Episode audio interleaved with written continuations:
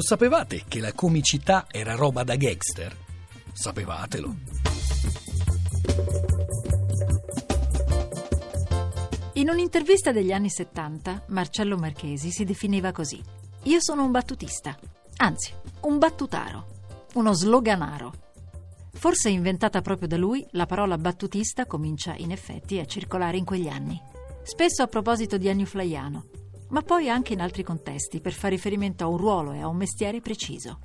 Persino Italo Calvino debuttò giovanissimo sul Bertoldo come battutista, firmandosi Iago, ricorda Vittorio Mezzi in un suo libro del millenovecentottantacinque.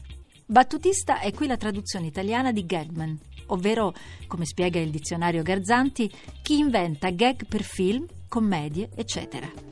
Federico Fellini iniziò a lavorare nel cinema come gagman, e lo stesso fu per Ettore Scola, che cominciò giovanissimo a fare il gagman a pagamento proprio per le sceneggiature di Metz e Marchesi. La parola gagman arriva in italiano già negli anni venti.